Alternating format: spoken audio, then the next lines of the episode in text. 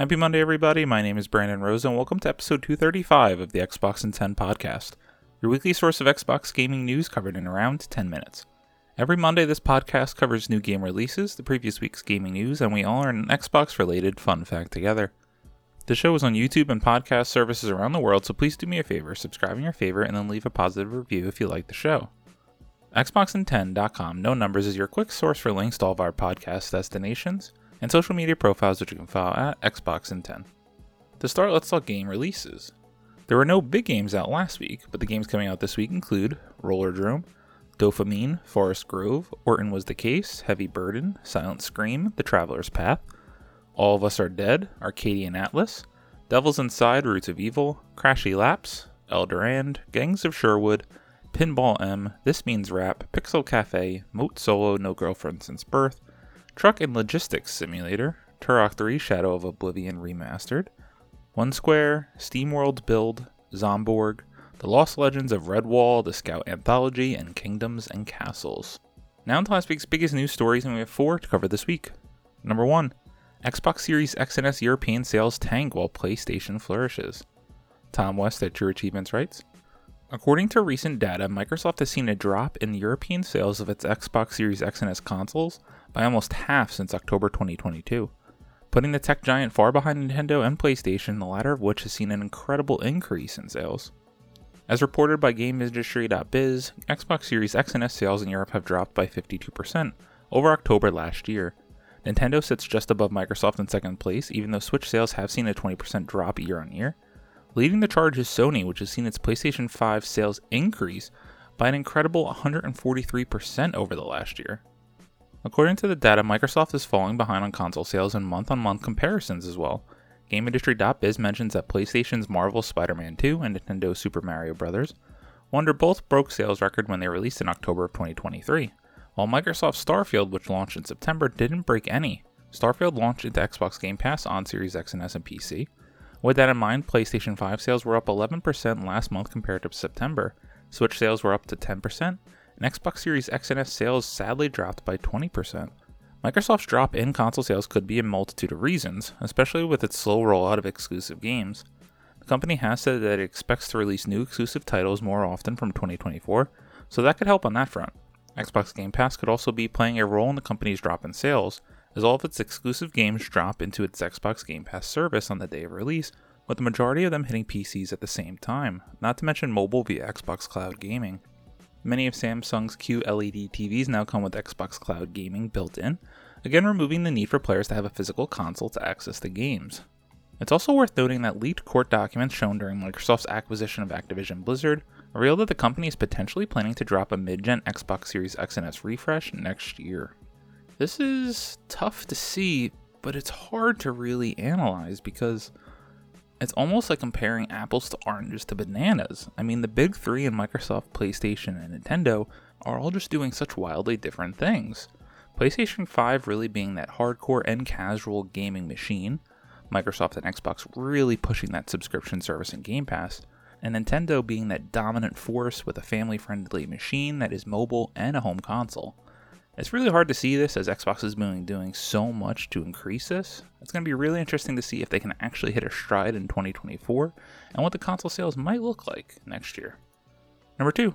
For its 10th anniversary, Killer Instinct has gone free to play on all platforms. Voisin Kuniki at VG247 writes, the 2013 Killer Instinct reboot is 10 years old now, and to celebrate its anniversary, the game is getting a whole new edition, as well as being free to play everywhere. Earlier this week, Killer Instinct turned 10, as much as that might age some of you, and developer Iron Galaxy shared in a recent blog post all of the big changes coming to the game, including the base game free to everyone. Previously on Xbox One, the game was available as a free-to-play title, but on PC you had to buy it outright. Now the base game will be free to play on all platforms, including Xbox One, Series X/S, and PC.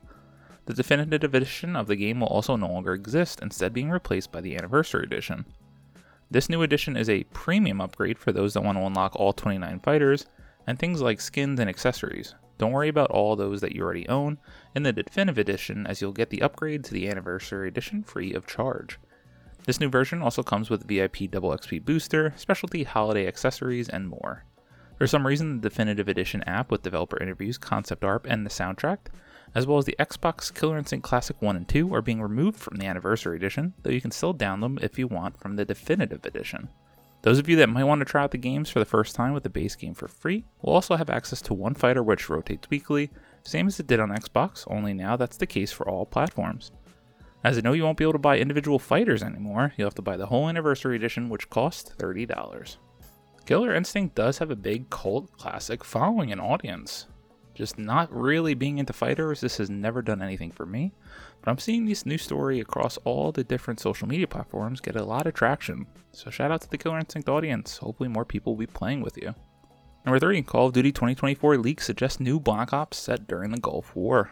Sean Carey at True Achievements writes, with Call of Duty Modern Warfare 3 now a few weeks old, it's obviously time to start talking about next year's COD release, which is reportedly a new Black Ops game developed by Treyarch. As per a new report from Windows Central, which cites multiple sources familiar with Activision's plans, Call of Duty 2024, quote, will sport the Black Ops moniker once again, end quote, and is set to, quote, explore a nuanced narrative of the Gulf War, with a critical focus on different participants within the conflict, end quote. It will supposedly, quote, dovetail into the end of the Cold War era and explore some of the consequences therein, end quote. With the new Black Ops title, you can expect, quote, more traditional military combat technology and familiar Black Ops gadgetry, end quote. Previous leaks have suggested that zombies will return and that Call of Duty 2024 will also feature classic maps from previous Black Ops games. Windows Central also reports that Activision is targeting a late fall, early winter 2024 launch for the new game, and that the publisher is exploring a lengthy pre-order bonus that will offer several days early access to the campaign and maybe even weeks for access to other modes. According to Charlie Intel, the new Black Ops title will be the first Call of Duty game to have a 4-year development cycle. Hopefully with all that extra time in the oven, we'll get a slightly more hearty offering with Call of Duty 2024, as opposed to Sledgehammer's latest release, which in our Call of Duty Modern Warfare 3 review we called an epic misfire. Now, while I wouldn't completely agree with calling it an epic misfire, I'm of course nostalgia biased because I love the original Modern Warfare 2 and all the maps are back in this one, I'm enjoying my time with Modern Warfare 3. It is a run-of-the-mill Modern Warfare Call of Duty experience. I admittedly have not touched the campaign, which is reportedly not great and very short, which is sad because I really enjoyed the Modern Warfare reboot campaign a few years back. Can't wait to see what Call of Duty with a 4-year development cycle will turn out to be, but it is puzzling since Sledgehammer and Modern Warfare 3 reportedly only got an 18-month development cycle, but then Treyarch gets 4 years with the next Black Ops? Interesting. And number 4, a Suicide Squad Kill the Justice League closed alpha test has been announced. Tom Ivan at Video Games Chronicle writes, Warner Brothers has opened registrations for Suicide Squad Kill the Justice League closed alpha test. Players who are selected to participate will get their chance to sample the game when the test is held between November 30th at 9 a.m. Eastern and December 4th at 3 a.m. Eastern. Quote, please note the game is still in development and this test will only represent a smaller, specific section of the campaign and will not be representative of the full final experience, end quote, Warner said. Suicide Squad Kill the Justice League will be playable solo or with up to 4 players in online co-op. It will support full cross-platform and cross-progression play. The upcoming alpha, which is designed to help test the game's online infrastructure, will be playable on PS5, Series X/S, and PC via Steam. PC players are advised to use a game controller for the test. Players need a Warner account to register for the alpha and will need to sign a non-disclosure agreement in order to participate. Developer Rocksteady recently launched a new Suicide Squad Kill the Justice League video series alongside pre-orders for the game. Following several delays, Suicide Squad Kill the Justice League release date is February 2nd, 2024. Again, this game just doesn't do it for me. Maybe I do need to get my hands on it, so maybe I will try to sign up for this alpha just to get an idea of what this game is. Even though I can admire Rocksteady from afar as being one of the greatest developers out there during their Arkham heyday, I admittedly still haven't played those games. It's been on my backlog for a long time, but I do hope this game is good. And although the hardcore continue to poop on this game, I think it is going to sell quite well considering Gotham Knights did very well even though it feels like nobody talks about that game in a positive light.